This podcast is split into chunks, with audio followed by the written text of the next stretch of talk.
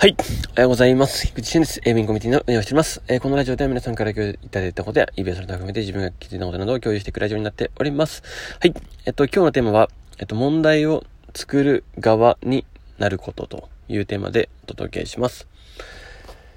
えー、まあ、お知らせとしては、今今で言うと、まだ特にそんなにないので、早速本題の方に今日は行きたいと思いますけれども、えっとですね、問題を作る側になるっていうことなんですけど、まあ今まで、あの、教育もひっくるめて、あの、まあ私たちの、まあ戦後の教育ですかね。戦後、まあ戦前もそうですけど、明治以降ですかね。明治維新以降のところの教育で言うと、えっと、答え、問題が与えられていて、その答えに対して、あの、素早く解くとか、効率よく解くとか、解くとか、えっと、そういうものを求められていましたよね。まあだから、もともともうやることは決まっていて、いかにその正解に早くたどり着くか、いかに素早く、そう、解けるかみたいなところが、ね、あの、効率よくいけるかみたいな。で、そのパ、いろんなパターンを何パターンあ、えー、用意していけるかみたいなことがあったと思うんですよね。でも、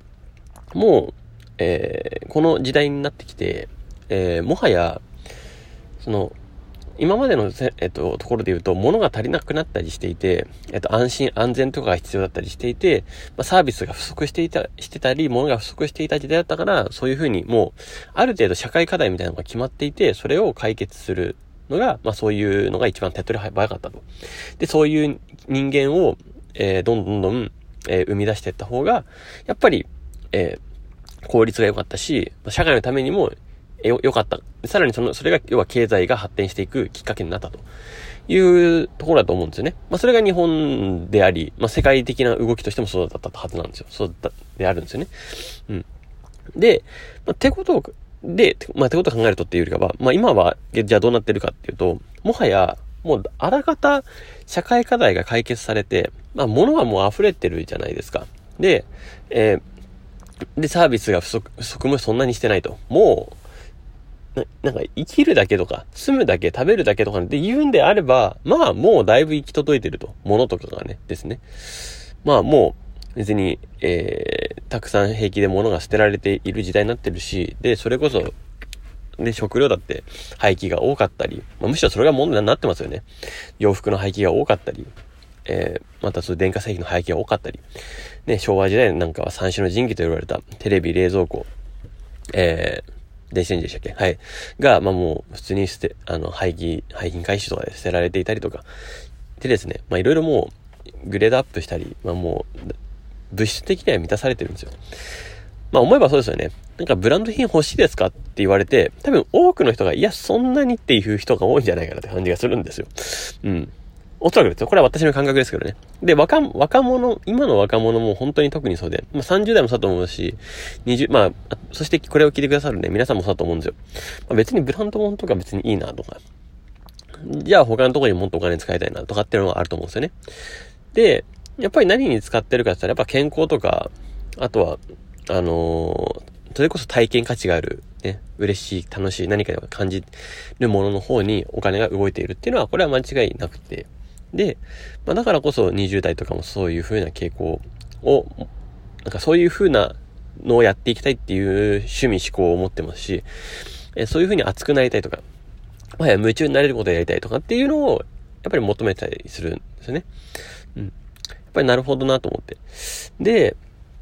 まあそうなってくると、やっぱビジョンっていうのが自分はすごい大事だなと思うし、で、それを一緒にやる仲間が大事だなと思いますし、で、そして、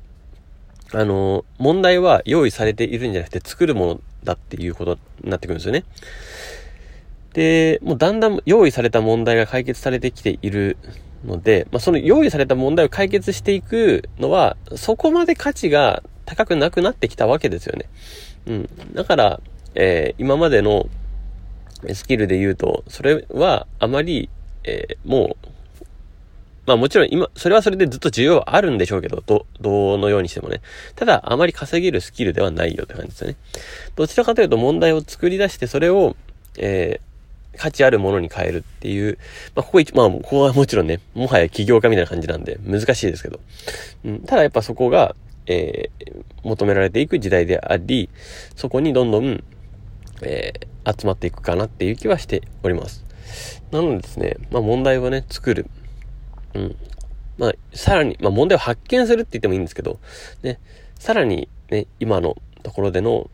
まだ解決されてない問題は何かとか、もうひっくるめて、え問題を作る側ですよね。うん。っていうのにどんどんシフトしていくと、これは、まだ価値がどんどんね、また生み出されるんじゃないかなとは個人的には思っておりますし、要はそれをやっぱり自分事として捉えていくっていうことになっていくので、なんか夢中になれるきっかけになるかなっていうことですよね。うん。もうこれが大事だなと思う、思うんですよね。与えられたね、問題を解決するではなく、まあ、与えられた問題を解決するのはまず前提で、うん。問題があったら、その問題の価値をちゃんと見極めて、ね、解いていくっていうのも大事なんで、まあ、もちろんだから、今のね、別に学校教育も全てが無駄ではないと思いますし、ただね、もう一個ね、奥、奥底には、えー、どんな問題があるかっていうのは、うん、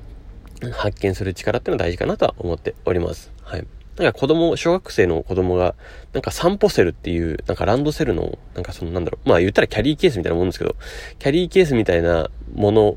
の土台をね、えっと、商品開発したっていうのがあって面白いなと思って。あの、ランドセルを背負いすぎて、あの、もう肩が凝ってとか、あの、重くて、もう耐えられませんっていうのがあったからこそ、その絵が開発したらしいんですよね。そう。で、えー、まあ、キャリーケースみたいな感じになってるんで面白いんですけど、うん、なるほどなぁと思って。これ素敵なアイディアだなと思って。で、ここで、あの、批判が起きてるのが面白くてですね。これをやることによって、なんかその大人たちが批判をするっていう謎の現象が起きてるっていうのは、これ本当に今の社会問題だなと思いますし、社会の社会現象だなと思いますけど、なんでそこに大人たちが首突っ込むんだろうってね。要は、そのね、あの、散歩セルっていうのを開発したのが、えっと、大人たちだと思ったんですよね。大人も、きっとね。で、えー、自分も最初そう思いましたし、えー、でそれを開発したのが大人だと思ったから、なんか、いや、そんなんじゃ、あの、足腰が鍛えられないとか、なんか、